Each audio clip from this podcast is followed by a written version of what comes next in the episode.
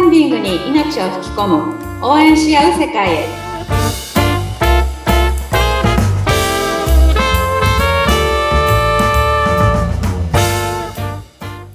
キャンプファイヤー公式パートナーの八幡英子です。はい、インタビュアーのズッピーこと、ズシヒデツグです。えいこ姉さん、今週もよろしくお願いします。よろしくお願いします。はーい。あのー前回、ちょっと音声の乱れがあったかもしれないですね、もしかしたらね。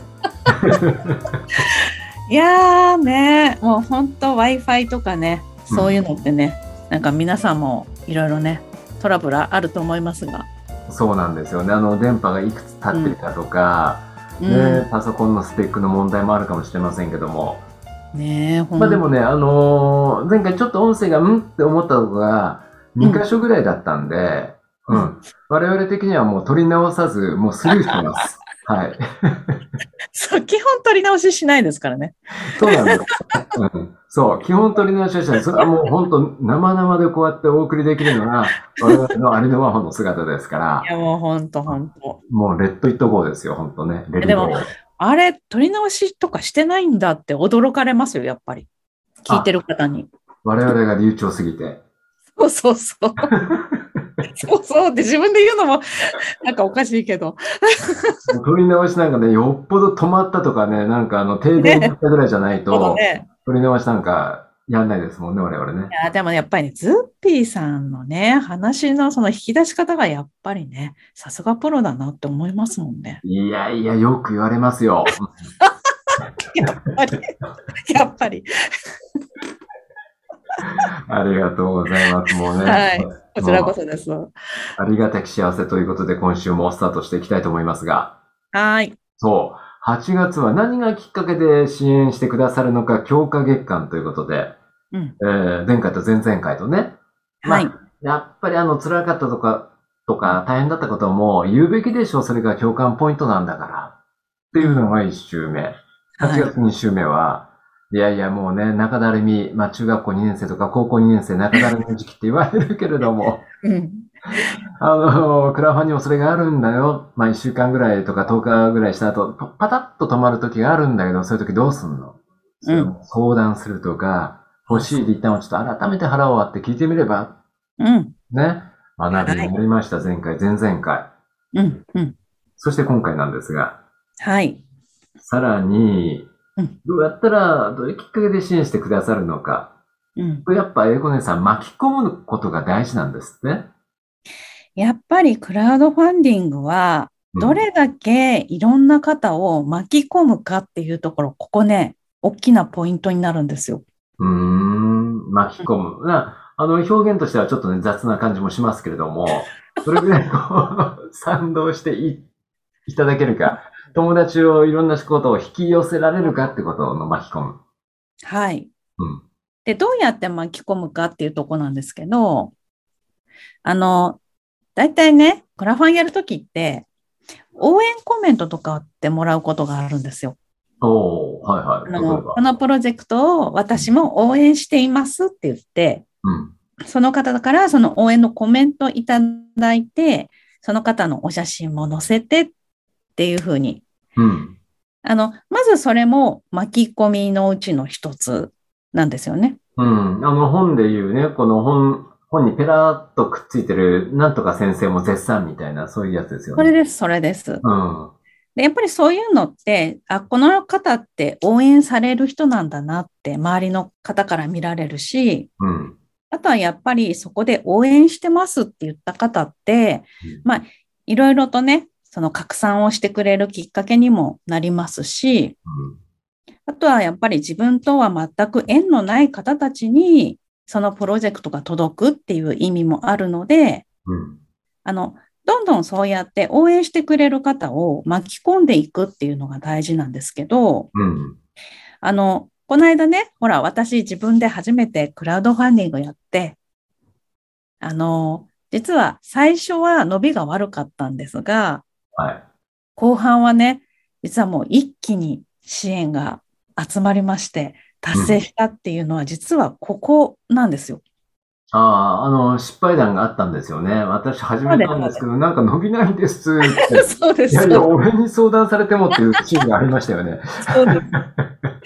で、実はこの巻き込みっていうので、あの、一気に支援者の方って増えたんですけど、うん。どんな巻き込みをしたかっていうと、うんまあ、あの、協賛者様っているじゃないですか。はい。よくあの、その、何万か払って、お名前を載せて、うんこの方、協賛者様ですっていう扱いをするとか、うん。あの、そういう協賛ではなく、うん。うん。そのプロジェクトに対して、その、協賛の企業さんから商品を提供してもらったんですよ。おー。なので、クリーニングのチケットだったり、うん。コーヒーだったり、うん。うん。うん。アイスクリームのセットだったり。へえ。うん。なので、だいたい、えっ、と、7社の協賛をいただいたんですね。うん。で、商品を提供していただいて、その商品をリこうリターンに設定して、で、それがどんどん、その皆さん支援購入してくださったんですよ。うーん。物があるって強いですよね、やっぱね。あの、物ってやっぱり皆さん買いやすいっていうのもありますよね。うん、確かに。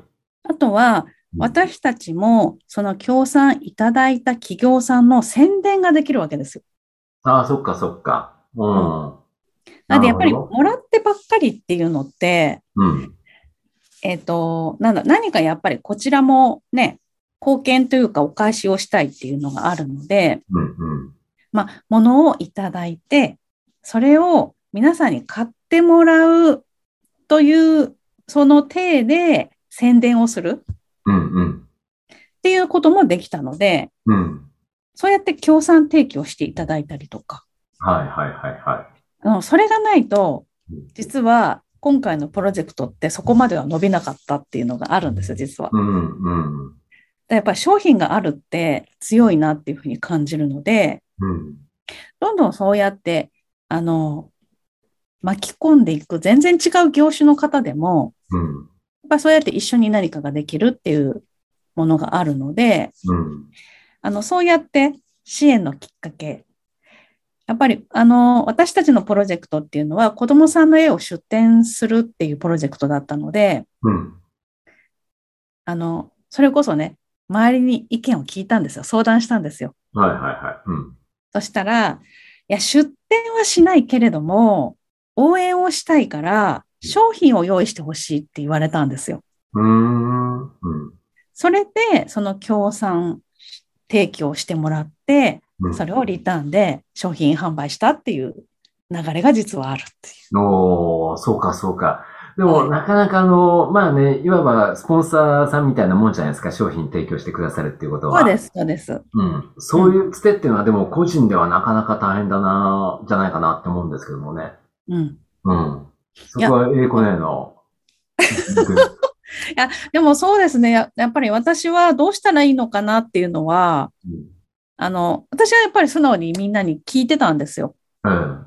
うん。そしたら、えっと、いや、なんか、英子さんにとって、私はどんな応援するのが一番いい形になるって聞いてくれる方がいたりとか、うん。なので、まあ、商品あったら提供してくださいっていうふうにい言っそまあ、そういう流れがあったんですよね。うん。なるほど。はい。うん。だからやっぱりこっちから相談をしてたから、まあ、そういうこともできたっていうのはありますね。うん。うん。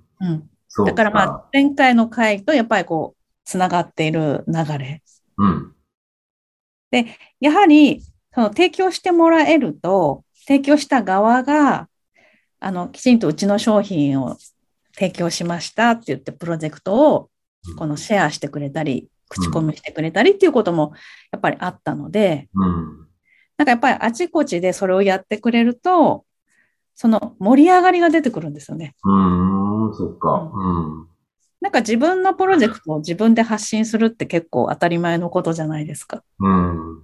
でも、その全然違う人たちが私たちのプロジェクトを、いや、こんな活動をしてる人がいるんだよっていうふうに伝えてもらえるのって、うん。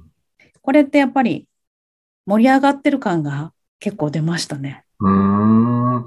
そっか、思った。あのね、今回と全然、前回と聞いていて、うんもう一人ぼっちで考え込まないで、もう困ったら困ったって人に相談するっていうことが大事なんじゃないかなっていうのがね、今日と前回で分かりましたね、なんか。